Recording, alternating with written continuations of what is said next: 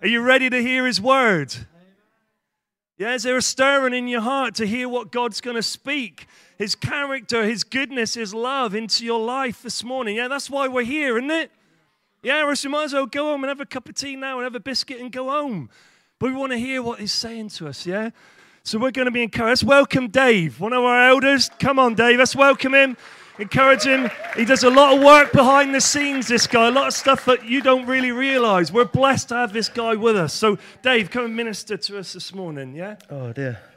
Yeah, Yeah. Chat, sorry, chat in the, well, you Oh. can, yeah, go on, you can say it. Chat in, Chat in the chapel.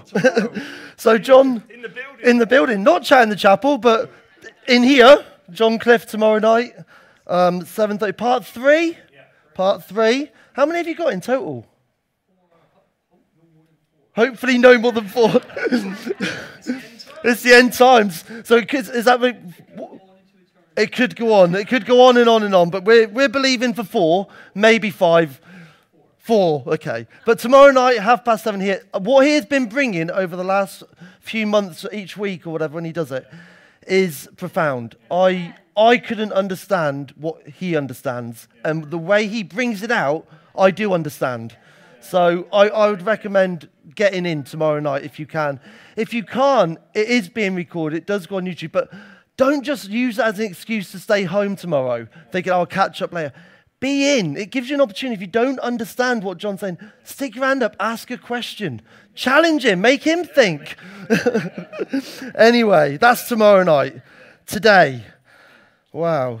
Dan said I do quite a lot behind the scenes, and I'm used to these, putting them on Dan, putting them on Rob. Okay, I'm used to that. I've never put it on myself. I didn't know what it feels like, and over the last month or so, I've read a couple of autobiographies, and I've just got to the end of Britney Spears' autobiography, and. Wearing this right now, if I suddenly burst into song and dance, I do apologise. Okay? Something like that. Anyway, that's an opener, isn't it? anyway, let's move on quickly from that. Who, I want to know, okay, who already has got their Christmas tree up? Wow, quite a few. See, I'm, I'm a big fan. I'm a big fan of social media, okay? I, I like going on social media. I, I like reading, I like posting or whatever. But there are some downsides to it. And one of the downsides of social media is very often it's the extremes of people's opinion that come out. And what I've seen over the last few weeks is two extremes of Christmas. You have got one camp, which I'll be honest, is primarily filled with ladies, okay?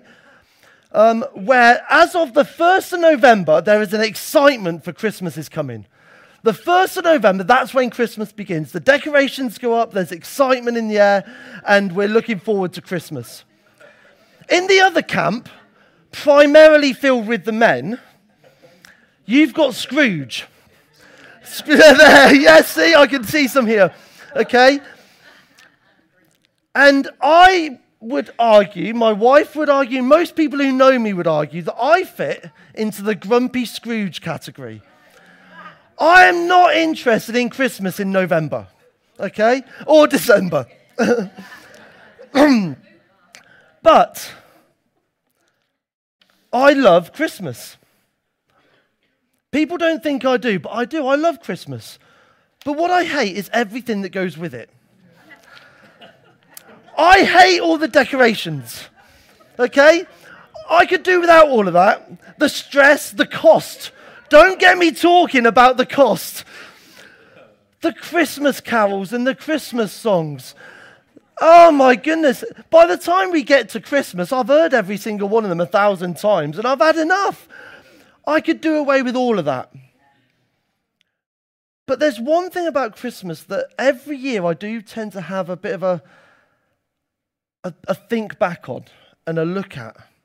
And it's not something that we particularly focus too greatly on, but it's Advent. See, there's something about Advent that I do like. Not the Advent calendars, okay? Why is it Why is it we're being taught to have one piece of chocolate a day? I don't get that. Now, if you've seen our house, okay, our evenings consist of getting the kids to bed and having large amounts of chocolate every night. One little piece isn't enough. We had a conversation yesterday at the food bank. There were some donuts provided for those that were helping. And, and Dan turned down his donut. He had had a pasty and he said, Not for me, thanks. Okay? His, his, his reasoning was this Oh, do you ever get those days when you just, you've eaten a bit too much and you just go, No, I can't eat anymore? And both me and Catherine turned around and went, No. no. Genuinely have no idea what you're talking about. A big pasty. but anyway, Advent. There's something about Advent. The word is built up from the Latin ad and the Latin venire, to, and venire meaning come, to come. There's something to come. There's an arrival expected. We're looking forward. And in that, there's a sense of waiting. We're waiting. And what are we waiting on? Who are we waiting on? What are we looking forward to? Say, say it louder, Lorraine. I think you might have the right answer. Jesus. We're in church, people. Of course, the answer's Jesus. Come on. I'm not like Rob. I won't trick you. But I've got all my notes in the wrong order. There we go. But if you just simply quickly revert to, well, we're waiting for Jesus, because that's the pat answer, that's what we know, then there's a danger that you've missed a revelation of what Christmas is really all about. And so I want to pause and hold it on Advent for now, and we'll come back to this in a minute. But what is it? Who is it we're waiting for? And yes, it is Jesus. But Jesus at Christmas is so much more bigger than the nativity in the Christmas production. 17th of December, make sure you're there. It's so much more bigger than the celebrations and the family gatherings. It's so much more bigger than from the 1st of November or from Christmas Eve. It's so much more bigger. Jesus at Christmas did something so powerful, so incredible. So I'll come back to Advent in a moment. A few weeks ago, the elders um, had a meeting with the trustees, and, and we're sat over in Children's Church, and Rob pointed out something about being in that room. And he got us all to look around, and all around that room, if you've ever had the opportunity to go into the Children's Church um, hut over there, what Kelly and the team have been doing is teaching our children the characters of God, the characteristics of God. And as soon as you walk in, you are surrounded by the truth of who God is. You're surrounded by a massive poster that says he's omnipotent, he's all powerful. There's one that says that he's sovereign, he's in control. There's one that says he's omnipresent, he's, he's ever present, he's always with us. There's one that says he is good. There's one that says he is wise. There's one that says he's all knowing, omniscient. There's one that says he's faithful. And there's loads of these around the room explaining to our children the characteristics of God. And Rob asked us all to pick one that right in this moment is talking to us. Because when we just say Jesus or when we just say God, it encapsulates all of this. But sometimes it's one particular facet and aspect of God that we need in our lives right now. And so, for some people, they were talking about the sovereignty, the fact that God's in control. The situation seems out of control, but when I look at God and I focus on that characteristic, knowing and remembering that He is sovereign, I know He's in control. For some people, it was about wisdom, and there was this need for, like, well, I don't understand this, but I trust God's wisdom in it. For some, it was about being faithful and, and the, the, the, the, aspect of God, the characteristic of God that they really focused on in that moment was the fact that He was faithful. He's always been faithful. And for me, I was going to preach a few weeks ago, and God moved the meeting in a different direction. And, And I had this word, and, and the next day we, we had this conversation. And for me, it was God's goodness. The fact that God is good. He is good. And I'll be honest, when I was preparing to preach last time a few weeks ago, I, I struggled. I was embarrassed. I was stood in the room. I'm kind of glad the meeting moved in the way it did because I was shaking like a leaf. I'm someone who, you probably, those who know me quite well, probably think I, I thrive being centre of attention. But over the last few years, something's happened in me, and I'd much rather be behind there than stood here. And I'm shaking like a leaf. I'm, I'm, I'm actually scared to come and speak. And one of the reasons why I'm scared is because the revelation that I'm bringing was so simple. You know, Dan said, I'm, I'm an elder. I'm, I'm, supposed to be this spiritual person, aren't I, as an elder? You're supposed to be knowing these things and being brilliant. And, and I remember years and years and years ago when Dan was a lot shorter than he is now, he brought a word, and the word was so profound that that became the word for the year. Do you remember what that word was? Nevertheless, other people remember. That's how good Dan is. Dan's so good that you can remember what he brought years ago. Chris brought a word not long back. He brought a word about pausing and reflecting. And we've been putting them on YouTube. And for a long time, it was the most viewed video we've got on YouTube. Chris is amazing. And I'm going to bring a word that's so simple that just, yeah, God's good. We know God is good. That's not a revelation. Come on, God, you've got to give me something more powerful than that. And I struggled like mad to think, I'm going to bring a word that just simply is God is good. But you see, it's not about a fresh revelation or a profound word. But the one thing about this phrase, this, this, this characteristic of God for me, was about stripping everything away and getting back to basics. Getting right back to where God is, just me and God. Just you and God. Strip everything away. We, we add so much in church, and uh, none of it's particularly bad. You know, we teach so much, and it's so important. You know, to serve, it is so important that we serve. And those guys that came yesterday serving to help the, the food bank, so important. It's a, it's a characteristic and an aspect that, that we're encouraged. To worship is so important. And, and we have to come together and, and be together in church and, and to worship collectively and to worship on our own. There's so many aspects of our Christian life that are so important, and I'm not going to take anything away from any of that. But for me, where I was at right now, I just had to strip everything away and come right back to the fact and to the, the, the necessary of the fact that we need to get back to basics. That works, brilliant. Get right back to basics. You see, the reason why I've come to this point is I was watching a video. It was 9 11, so the anniversary of what happened in America on that fateful day. And this person asked in this video, said, What is the gospel message? And people she was talking to were talking about this hope. In this gospel message, people talk about the, the hope and the future that God's got for you.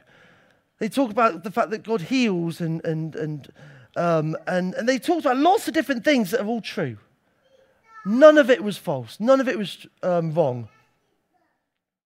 But then she turned around, this person asking the question, but if you were to speak to someone in the morning of that day,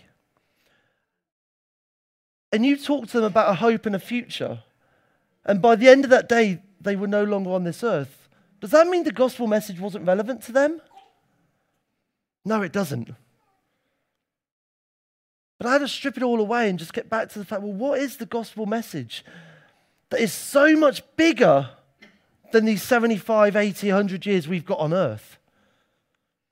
Because if all it is is a gospel message for the 75, 80, 100 years we've got on earth, then you're right. Those people, it wasn't relevant to them because they didn't have another 75, 80 years. They had hours, minutes, gone. So, stripping it all back, looking back to basics, and deep diving into this goodness of God again. You see, God being good, it isn't just about what He does, but it's his very nature. It's his very nature that God is good. You see, in Exodus, Moses petitions and says to God, Show me your glory. And in God's response, I'll show you my goodness. His goodness past. His goodness is His glory. His glory is His goodness. It's His very nature. In Psalm 31, it says, Oh, how great is His goodness! How great is His goodness! The word great, it's large in abundance. It's majorly important. It's weighty. It's significant. His goodness is encapsulating all of God. Many of the Psalms declare He is good and His love endures forever. You see, this book is full of testament to God's goodness. It's showing us and revealing to us His very nature.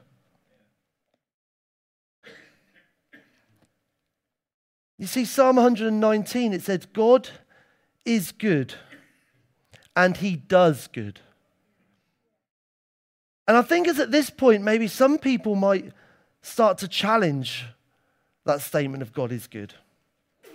Because this Psalm 119 takes God is good, takes his nature, and starts to reveal God does good, his action. And in our human mindset, we can look at what appears to be God's action and say, well, that wasn't good. And this is where people then start to challenge God's nature because they separate the two and look on a, an action and say, well, how can God be good if he allows this? How can God be good if I'm going through this? And we forget that God's nature is his goodness, and he does good. Don't separate the two. Now, with that comes a caveat, because I, I get it. I 100% get it. There are times we go through that everything within my being says, that's not good. There are things that you're going through that everything within my being says, that's not good. And I get that. And it breaks my heart to, to see some of the things that some people go through. It's a challenge, some of the stuff that I go through and that we see. And, and I can't speak into the things you're going through and say it'll be all right because very often that doctor's report is correct. Very often, what that doctor said is right. Very often, your bank balance is telling you the truth. Very often, when that bill comes, it needs to be paid and you go, This isn't good. Very often, that relationship that you're struggling with is a struggle. But here's where the caveat comes because we're looking at these things through our human eyes. And yet in Isaiah it says, My thoughts are not your thoughts, my ways are not your ways, my ways are higher. You know, we are but human. God is God. Now, if you want to bring God down to a level of our understanding, you will make God so small. Or if you want to elevate yourself to understand God, well, there's somebody else that did that and put himself on a par with God, and he got kicked out of heaven. There are some things that we just have to accept I don't get it. But because I know God's nature, I know he is good. For you right now, you may need to know that God is with you. And it may feel that He isn't. But if you can get hold of the fact that He is omnipresent, He is ever present, whether you feel it in your human mind, to some extent is irrelevant. The truth is, He is with you. Whether it feels that He's let you down because that situation you're facing, it, it wasn't the way you seemed it should go. He is faithful. His nature and his characteristic is he is faithful. You see, I watched a TV program, Carol put me onto it. And what I'll say is this TV program is purely something as entertainment. It's called Messiah, but you've got to take away everything. In the same way that you would watch Toy Story, knowing full well the toys aren't really coming to life.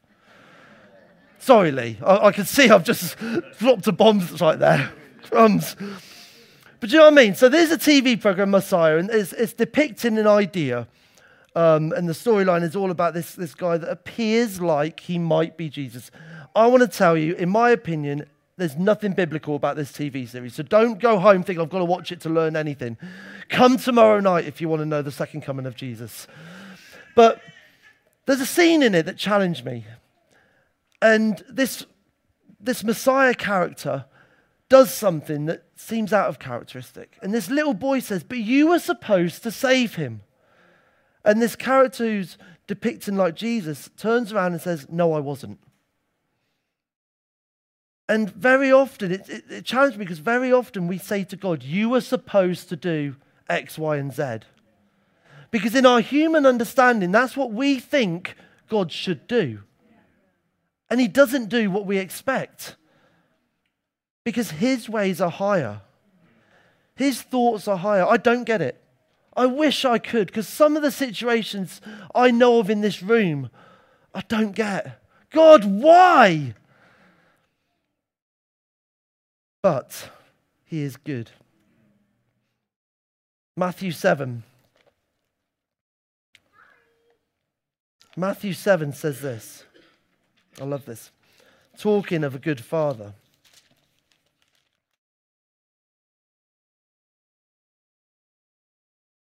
Ask and it will be given to you.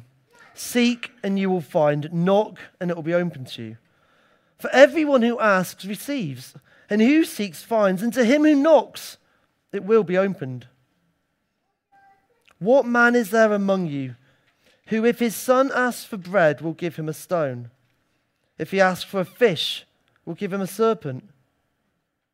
If then, being evil, know how to give good gifts to your children, how much more will your Father in heaven give good things to those who ask him? This verse is talking about asking, seeking, knocking, and you will receive. You will get the answers. And yet, very often, it appears that we don't. It appears. Big emphasis on that. It appears that we don't. Now, with God being so good, I just wonder, in His understanding, how often it says, if He asks for a fish, will He give him a serpent? We don't get given that serpent. We don't appear to get given anything. But in God's wisdom, I wonder how many times we're actually asking for a serpent because we don't understand what we're asking for. One of my biggest testimonies of recent years is how God turned our family finances around. About four years ago now, we sat down and we weighed up our finances. And we looked at what was coming in and we looked at what was going out and we looked at what we had owed. Because for various reasons, some of it unfortunate circumstances that were beyond our control, some of it poor decision making, some of it unwise decisions. We were in a situation where we sat on a debt of unsecured loans of over £50,000. And it's impossible. It's impossible. What we had coming in couldn't cover that.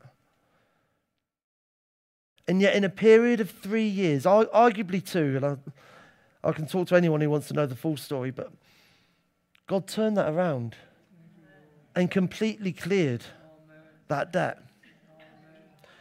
Did he suddenly drop into our bank account £50,000? No. But was that what I was asking for? Oh, yeah. oh, yeah, clear this debt. Overnight, he could have done it. And you know what? He does do it. I've heard of testimonies of people who have had that. Sickness, he can heal it overnight. Whatever's in your body right now, he can uh, just heal it there and then. And often he does. There are testimonies around the world, there are testimonies in this room of God does that. But sometimes He takes us through it. You see, I'm asking God, clear this debt. I'm asking for a serpent. I'm asking for a scorpion. I'm asking for something bad because I know full well that if I just suddenly come into a big windfall, I would have learned nothing of how to handle finance.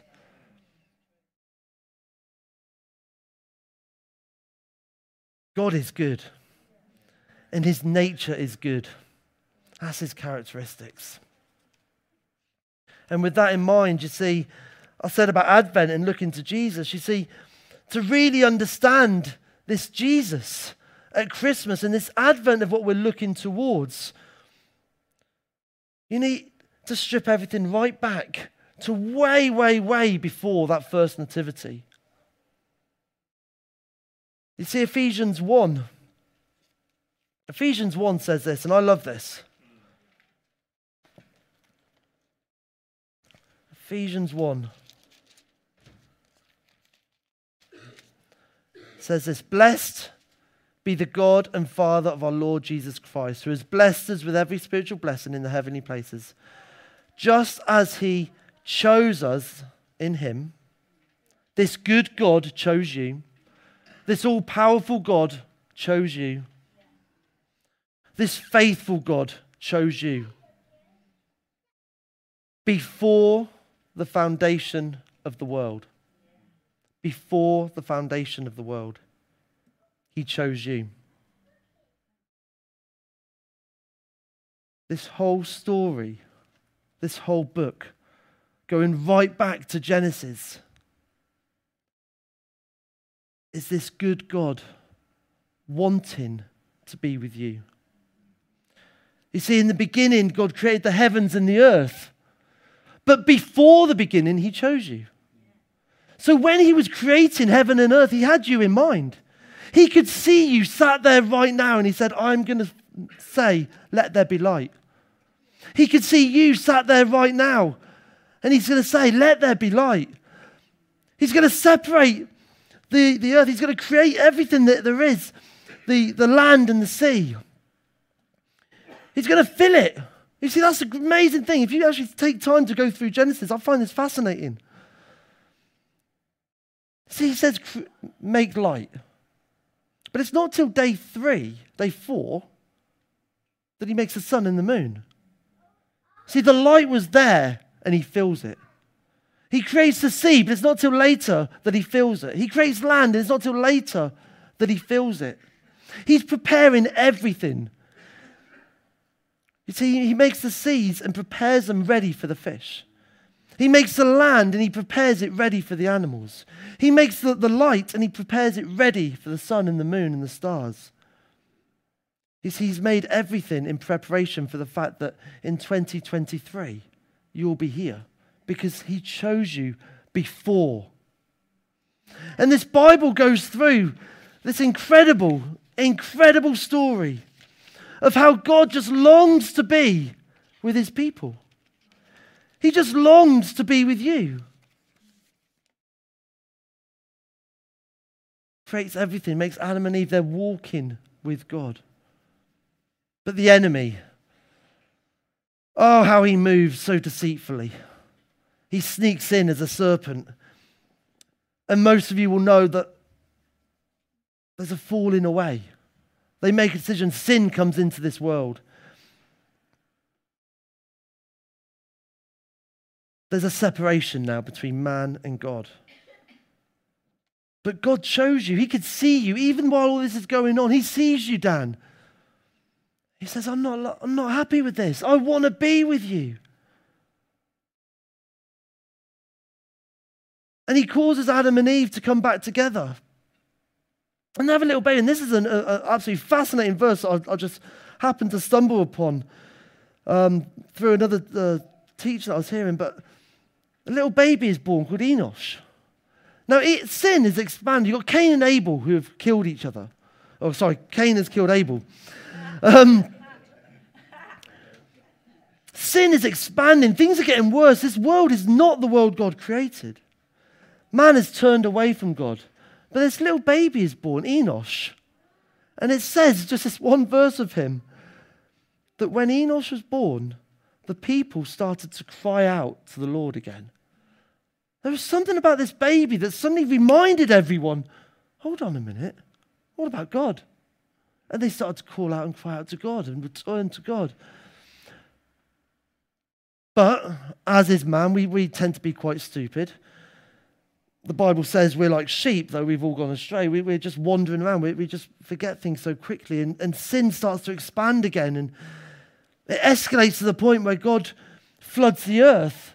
But he doesn't just destroy everything, he pulls out Noah. And he says, Create me an ark and, and bring two of every animal and, and gather your family. And, and he saves. And so he destroys the whole earth with this flood, but he saves his family. And it all starts again. But as his people, we have this habit of wandering away. I mean, obviously not you guys, but I know in my life I, I do this. I mean, I, I have this habit of thinking, God, you're amazing one day, and then the next day I'm like, yeah, but I can do it my way better and I start to do things my way and it all goes wrong. And but God pulls out a guy called Abram, uh, Abram, and he changes his name to Abraham, and he says, "Look into the stars, count them." And they're countless, but that's the nation I'm going to create. That's your descendants. And this nation of Israel rises up. And the story of Joseph is, is this famine is coming. I'll come to a famine in a minute. This famine is coming, and Joseph, in his dreams, he, he saves all these people, these Israelites, and takes them into Egypt, where they are rescued. But of course, we know Egypt, as they get bigger, is not too keen on this big nation being within them. It's worrying, so they put them into captivity, and all of a sudden now, God's people are held in captivity. So God rises up Moses. Moses rises up and he says, Go to Pharaoh, tell him, set my people go, because he's not prepared for you, Richie, to be in captivity. Because he chose you way before this even happened. And he's got you in his mind. So Moses takes these people into Jericho, the promised land. And, and then we get to a point where people being people are now still loving God, still worshiping God, but I also worship these things as well. And I create my own aspects. And there's talk between these two and that duplicity of God is amazing and the world is amazing. And the end of Judges says that people were doing things in their own eyes. They were doing what was right in their own eyes. And I look at today's society and I think that sounds very familiar.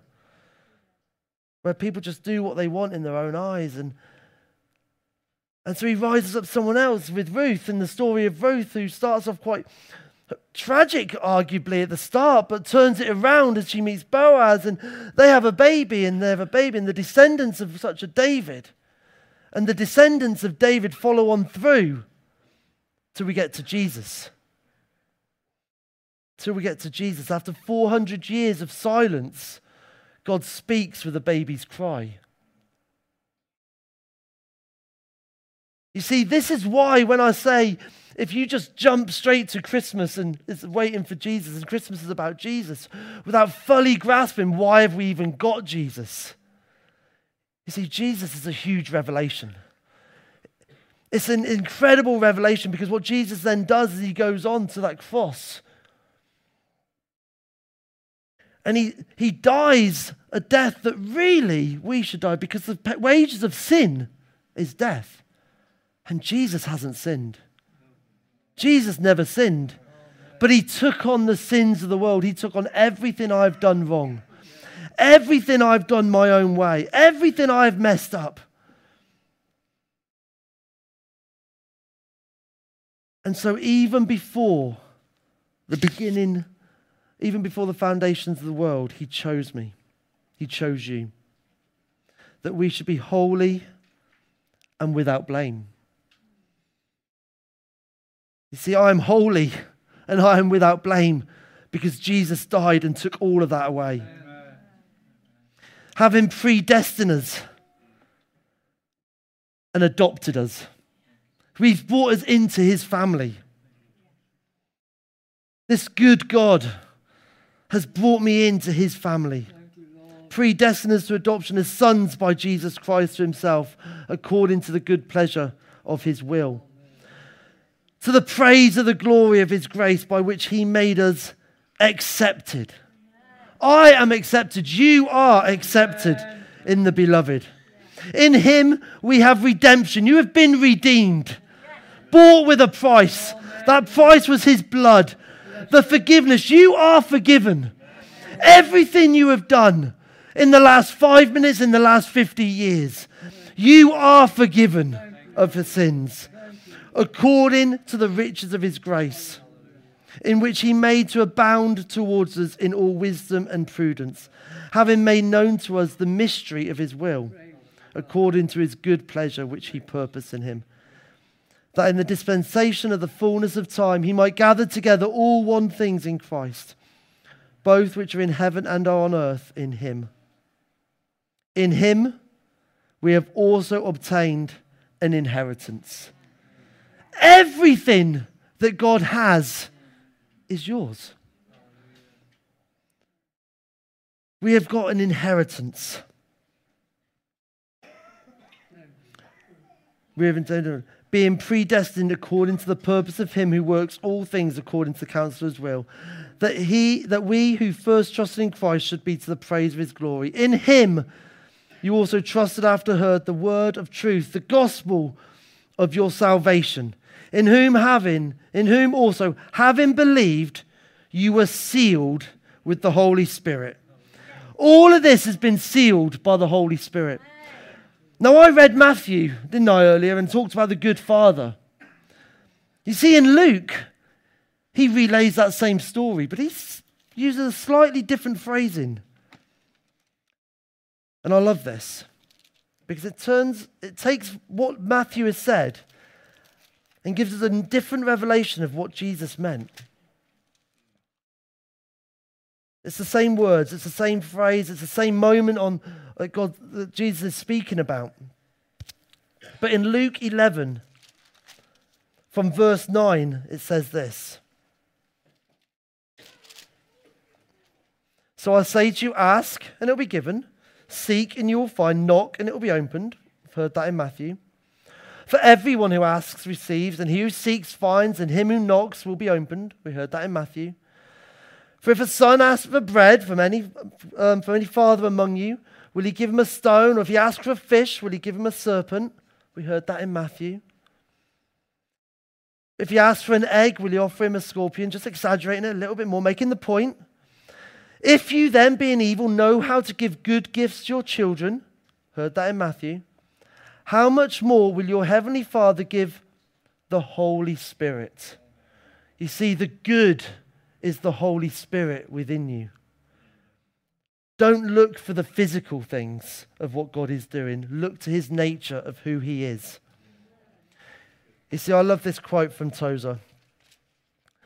It says this Sometimes I go to God and I will say, God, if you do nothing and never answer another prayer while I live on earth, I will still worship you as long as I live, and in the age to come, for what thou hast already done. God has already put me so far in a debt to his love that a million millenniums could not repay him for all that he has done for me. So, what do I love about this Advent? You see, Advent is a period of waiting. And Christmas, we know, Jesus fulfilled a prophecy from Isaiah, a prophecy that was given in a time of turmoil, a time of fear, a time of worrying. I really must get these notes in the right order these days.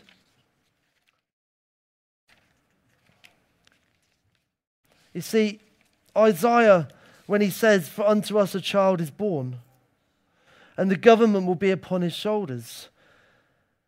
And when he says this baby will called Emmanuel, God with us. Isaiah is speaking into a situation where Judah felt powerless.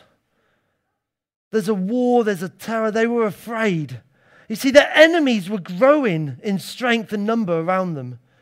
And they didn't know if God was for them or God was against them, or if he had simply abandoned them.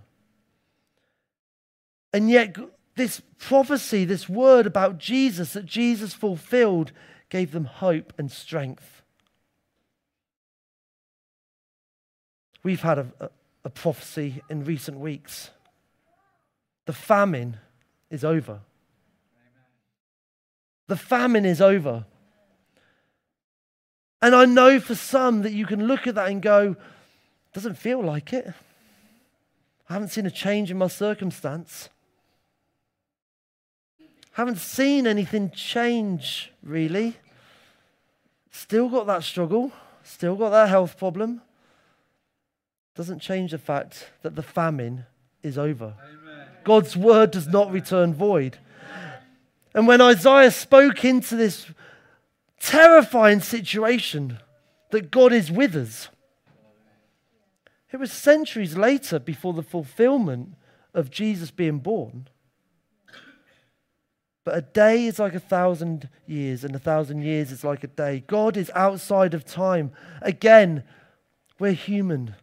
We can't understand his ways. His ways are higher than our ways. And when we look at a timeline, we see beginning and end, and it's all chronological. But when God sees it, he sees it all as now. He sees everything is now. It's in his hands, the beginning and the end, the Alpha and the Omega. So when he says the famine is over, that should bring hope and peace and joy. You see, the four weeks of Advent start with hope. And when you are desperate, all you've got is hope. All you've got is hope. But when you get a word, the famine is over, that should bring peace. Because actually, it's dealt with, it's in God's hands. The famine is over. That brings peace. And you know, a day is coming where the, the fulfillment, you'll see a physical, an actual aspect, a tangible response to that word. Jesus is born. And when you get that, you get joy. Some of the most joyful people are when they've seen God move and a situation has turned around. You've gone from hope through peace to joy. And the fourth week of Advent is love because all you can do in that moment is return the love that God has given to you. We love because He first loved us. And it just stirs in us a love for God even more. And then you move into another situation, and the whole thing repeats again, and you grow in love. You grow in hope, you grow in peace, and you grow in joy. Because in this world, you will have troubles. That hasn't gone, that hasn't changed. But God has overcome the world. He is in control. He is sovereign. He is ever present. He is ever powerful. And He is good. God is good. And if that's a simple revelation, then so be it. But that's the revelation I need right now. And for many, I believe that's the revelation you need right now. That God's nature, God's nature is good. And He does good. And if you don't get that right now, if you can't see that right now, if there's something in your life that tells you otherwise, I get that. I pray for you. You know, I, I, I go to God and I say, God, turn it around. But more than that, I say, let them see your goodness in this. Let them have a revelation of your nature. Let them see your glory. For God is good. Amen. Amen. Amen. Yeah, Father God. Let's just stand. Let's just stand. I want to just just pray and and and I, I like I said, I know there are situations in this room that are tough, and I can't speak into them. I can't tell you it's going to be all right. I can't tell you that that thing you're facing is, is, is nothing. It is big, it's serious, it's, it's crazy. But what I can do is just remind you of who God is. So, God, I thank you this morning for that revelation. I thank you, Lord God, for that word. Those simple words, good, and your goodness. I thank you, God, that you are good. I thank you, God, that this morning you reminded us that, that you chose us. I thank you, Lord God, that this morning you reminded us that your ways are higher than ours. And I thank you, God, that they are higher than ours. Thank you, God, for your sovereignty. I thank you, God, for your faithfulness. I thank you, God, for your wisdom. And so, Lord God, as we as we draw this meeting to a close, Lord God, I pray for each individual in this room. I pray for each individual standing in this room right now that they may know your goodness. They will walk out of this room different today. That they'll have that revelation. They will have that understanding of your nature. That that will turn their eyes to you and they'll start to see your actions as good. Because you are good and you do good. Father, move in this room today. Seal it with your Holy Spirit. Fill these people again with your Holy Spirit. Fill these people again with your glory. Fill these people again with your goodness. That those who look on, unsaved friends and family, will look on and go, There's something different about you. Like Moses coming down off that mountain after being in your presence, there was something different about him. Let us move into situations this week, carrying your presence, carrying your glory, carrying your goodness. That people will look on and say, Wow, I need to know this God, and I need to know his goodness. Amen. Amen. Thank you, Lord. Praise you, Jesus. Come on, let's celebrate him this morning. Thank you, Lord, for your word. Thank you for your word in this place, Jesus.